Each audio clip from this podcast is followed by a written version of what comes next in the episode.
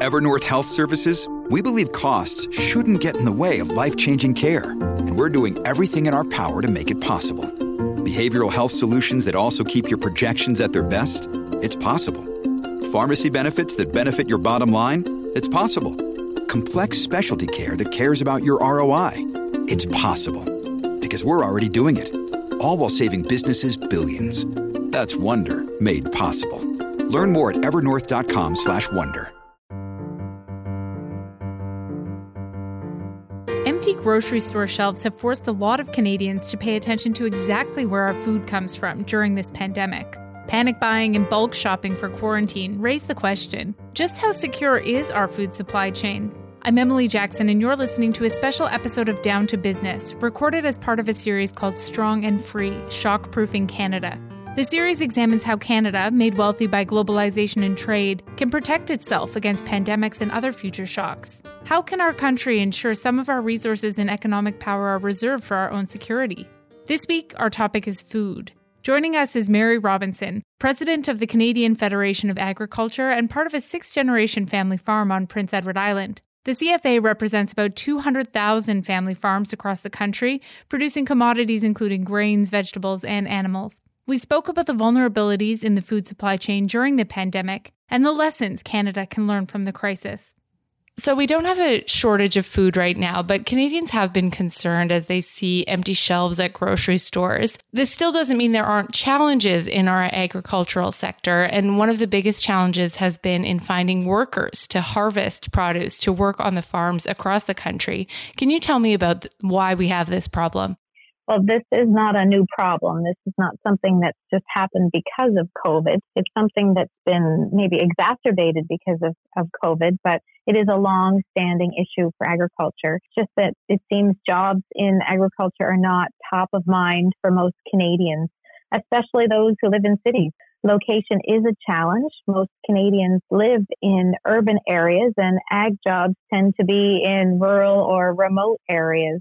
So we, your, your point about needing workers for harvest, we need people for seeding, planting, care, and harvest of live plants and animals throughout the year. Obviously, in winter, there's certainly less cropping on land, but they need workers, a steady stream of workers through the year. And without the confidence of being able to access this kind of labor for each of these steps in production, it creates a lot of uncertainty uh, and apprehension on the part of farmers because we put uh, hundreds of millions of dollars invested in fertilizer and fuel and different inputs, seed and labor to get that crop in the ground. And the, the issue is that right now, with spring on our doorstep, obviously this is the time when we must plant. Uh, you only have a certain window of, of weather to grow crops, and anyone who's uh, who's grown a garden can certainly understand that some crops take a certain amount of time. So we've got to get on with that. That's why uh, it's so vitally important for us to secure labor right now. How many migrant workers typically come to Canada annually? Where do they typically come from? For how long do they stay here? Sure. So, Emily, we've got in Canada, we've been bringing foreign workers into Canada for well over five decades. And recently, you know, numbers are for, for agriculture primary production. We're bringing in just under 60,000 foreign workers. And most of these workers, probably half, come from Mexico, 20% from Guatemala, a little less than 20% from Jamaica. And, and then our grain growers typically would look at areas like South Africa, Eastern Europe, Australia for workers. And I don't know if you saw the piece about beekeepers uh, bringing in workers from Nicaragua.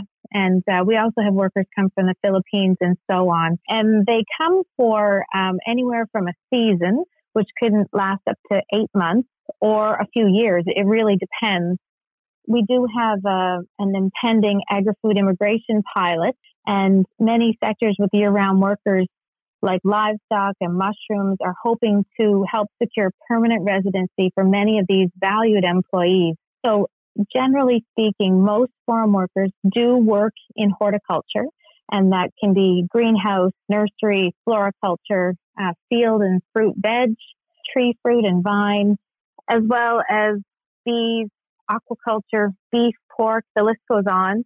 Yeah, it does go on. And what percentage of farms would rely on foreign workers? It, it's difficult to say what percentage of farms would rely on workers because some types of farming are far more labor intensive. Uh, if you would imagine a, a grain farm that could be, you know, thousands and thousands of acres and, and might need uh, five or 10 or 15 employees, um, whereas uh, 20 acres of broccoli might require 20 or 40 workers in the field tending and caring for that high value crop. So that's what's really important here is that difference. Uh, because as farmers look to spring and they say, what am I going to do here? Some people who are in a position to grow those high value, nutritionally dense crops that we see in horticulture and, and horticulture for people that don't understand it. You know, that's your, your crops like um, blueberries, raspberries, potatoes, sweet potatoes, onion, carrots, tomatoes, lettuce, all of those kinds of crops. The trip through the farmers market in the summer months. Yeah, yeah. Or in, in Ontario, in in the middle of summer, more than 90% of the fruits and veg that are on grocery stores come from Canadian farms. So when we look at those farmers and they're saying, I really, not only is it more labor intensive for me to grow these high value crops, it costs a lot more money and inputs. It's a higher risk. It's, it's a much different production than say grain or soybeans. So we may see people deciding that instead of planting a crop like tomatoes, they'll, they themselves or they'll lease their land out to someone else who may grow a crop that's less expensive, less risky, less nutritionally dense for human consumption. And that could be, you know, corn that will go for feed for animals or what have you. So these are the decisions that are being made right now. And it's based on how much confidence do Canadian farmers have that they are going to be protected if COVID impacts their businesses. And Canadians should really be looking at this hard. I don't want to be alarmist but I do want to make people think about where does your food come from? And when we look in a few months, right now, as you said, we're pretty secure for our food. We're still shipping crops that's in our warehouses here in PEI that was grown last year. And we'll continue to do that through to July, as will many other commodities.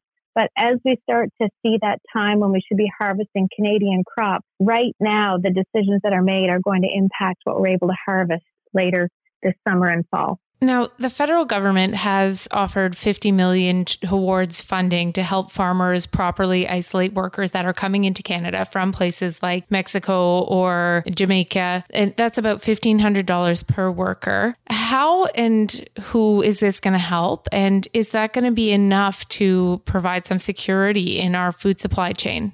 Well, again, goes back to who's using temporary foreign workers and who's not. People that aren't using temporary foreign workers, and there are a lot, they obviously will not see any impact from this announcement. The people who are using temporary foreign workers, and I want to say a lot of these workers come back year over year to the same farm, and they almost become like extended family members for, for a lot of farmers. So for those farmers, this will be quite meaningful. It, it will address a portion of the costs associated with self isolation, and it's really appreciated for that reason. It, it should ease some of the difficult decisions about labor planning uh, as you pencil out your, your expenses and your projected uh, revenues as a farmer. If your labor costs are incredibly high, that's going to give you a lot of apprehension about making the investment. So it's going to be helpful for those people. And we're going to be dealing with a range of other issues as we go through our season. You know, we've seen this huge shift in how uh, we're hearing uh, food that was destined for the food service industry. You know, food service industry sales have really dropped off. I feel so much for the people in, in that industry. And what it means for agriculture is we typically are set up to either send products in a consumer pack or in a food service pack, a much larger pack. So we've got to make some shifts and changes for that. And also we're seeing a reduction in processing facilities as we see like Olymel and in High River, Cargill making an announcement that they're having to reduce the uh, finishing of animals. So that, all of that significant uncertainty in terms of price and markets and transportation, that all weighs heavy on, on producers as they head into this very uncertain season. So the $50 million that was announced at $1,500 a worker, that, that will help but we do need much more. What further steps should the federal government be taking here? Well, CFA believes there is a need to put in place a number of measures that will provide farmers with the confidence to make these investments and produce food to full capacity. Canada has a, a business risk management suite of programs, and the industry, agriculture, has been calling for years uh, to uh, restructure this suite. Uh, it, has been viewed as, as not effective, and we've seen a decrease in the number of farms that, that do subscribe to it. So we would like to see that addressed, increased support. I mean, it, it was, in our opinion, it was broken before COVID showed up on our doorstep, and now it seems that government is suggesting that we use it to fix the problem, which is troublesome when you don't have a lot of confidence in that suite of programs. We'd also like to see government prioritizing access to personal protective equipment behind only health. But obviously, our workers, we need to keep them safe. So we'd like to see government putting some priority on that. And we also need to bring Canadians on farm to work. So we're asking government for some labor support to fill those vacancies because we do have COVID impacting who can come to work. Maybe they have someone vulnerable at home and they can't risk being out, or foreign workers that can't get here. So we have vacancies there that we hope can be filled by Canadians. And beyond that, we're looking for a clear commitment to allocate funding for immediate support where needed. So we're in unprecedented, unforeseen times here, and, and we know that issues can still arise. So we need a statement from government a meaningful statement that we can take to the bank that uh, we have backing.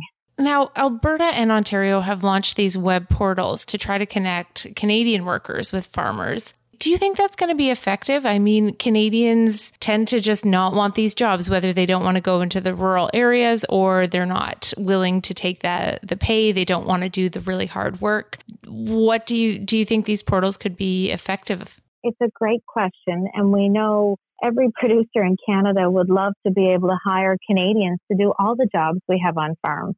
That would be our first pick. Uh, bringing farm workers in is is expensive and it's time consuming. It takes a great effort. But those temporary farm workers, when they do get here, they're experienced and trained, but not to a level that Canadians couldn't match, obviously. So with some on farm training, Canadians can certainly do those jobs. But we have found through the years that Canadians don't always want these jobs. They may not be in the same location as the job because they're not in a, a rural or remote area.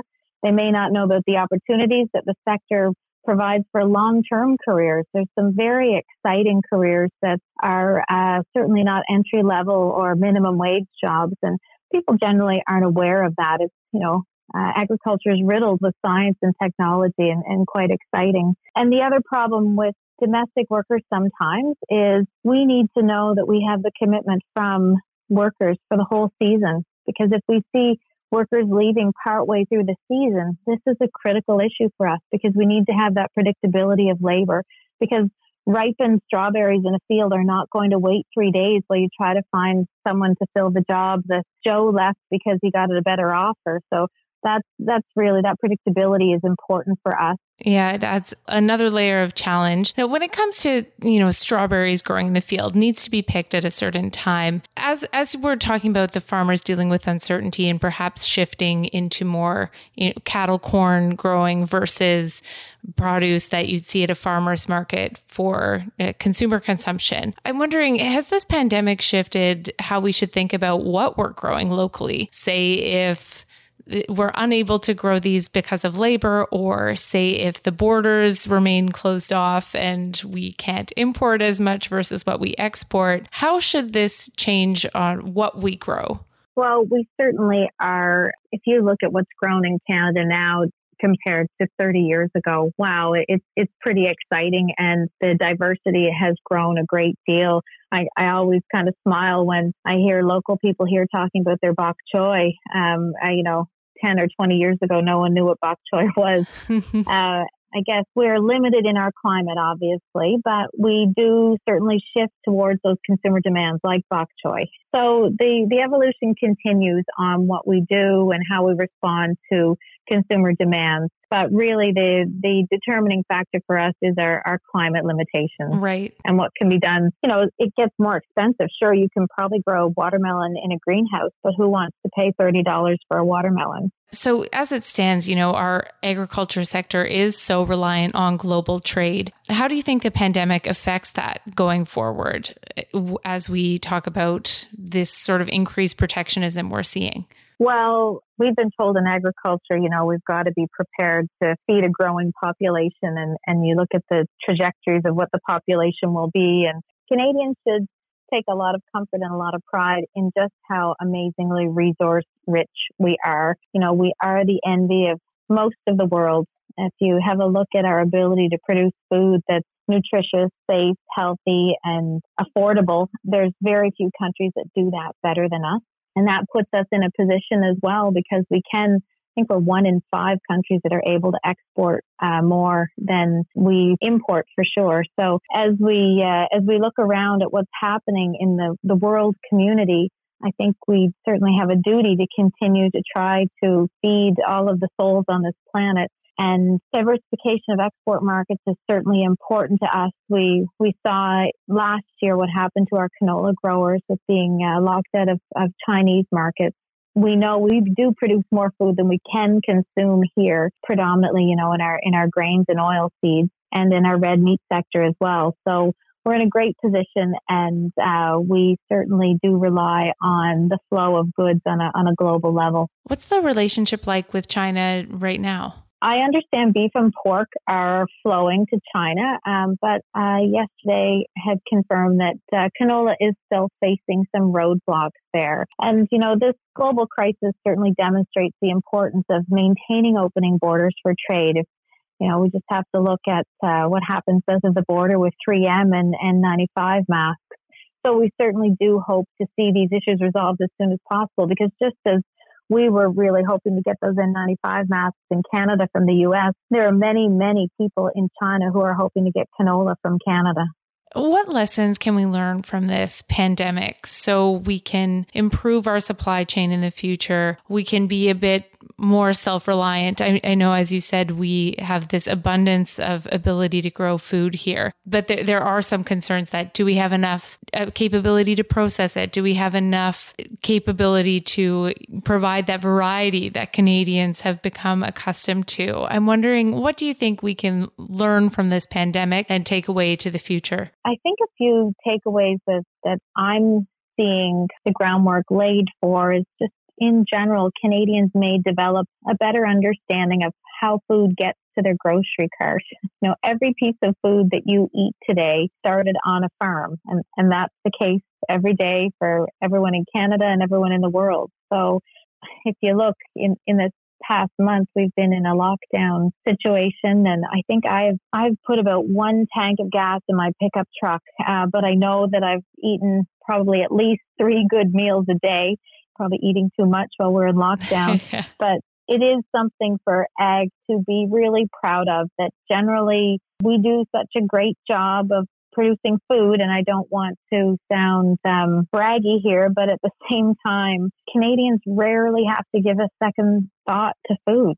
You know, you go to the grocery store and I expect you know, as most consumers to find my strawberries there uh, in February. and, you know, that's a combination of producers in other countries as well as us doing our job well and the food supply chain working well. But after this whole storm passes, I hope that in general, Canadians are going to give more consideration to food production and making sure that each link in our food supply chain domestically is as robust as it can be and we've seen over the last number of years kind of a decline in government support of agriculture. And when we look around the world, it, it seems to be a trend that we're not seeing in other places. If we look in the States this past year and close to $30 billion paid to producers because of market disruption, in, in Canada, we, we certainly saw nothing like that. So I hope that through this crisis and, and the tragedy that this is wreaking on us, that when we come out, we're going to reevaluate where we really need to ensure that we're protected. And obviously, uh, behind health and safety for Canadians, our number one priority has got to be food and domestic food. Mary, thank you so much for taking the time. I really appreciate it. I thank you for your interest, Emily, and I hope that uh, people don't be alarmed, but at the same time, people need to pay attention because the old adage, you reap what you sow, is so amazingly timeful right now. Because if we don't give our producers the confidence, and, and I don't mean lending them more money, we have seen, you know, great announcements about FCC and its ability to uh, offer more favorable loan terms to producers. This isn't something that farmers can borrow their way out of. These, these costs are real and producers are in a situation where they, they really can't affect the price they're paid. Unlike most other businesses who can just charge more, we sell on a commodity based market. So when you go to the stock market and buy or sell something, you do it as to what the price is that day. And it's much the same for primary producers in Canada. So all of these additional costs that are laid at the feet of producers, all it does is it takes money away from farm families. So we need to ensure that we protect not only our natural resources, but the people that are the stewards of that resource and know how best to get fantastic food production out of it. That was Canadian Federation of Agriculture President Mary Robinson speaking from Charlottetown, Prince Edward Island. Thank you to the Financial Post team for putting this together Yadullah Hussain, Bryce Hall, and Pamela Heaven. Next week on Shockproofing Canada, the topic is drugs. How prepared are we to provide our own pharmaceuticals if necessary? You can read our series on shockproofing Canada at financialpost.com. I'm Emily Jackson. Thank you for listening.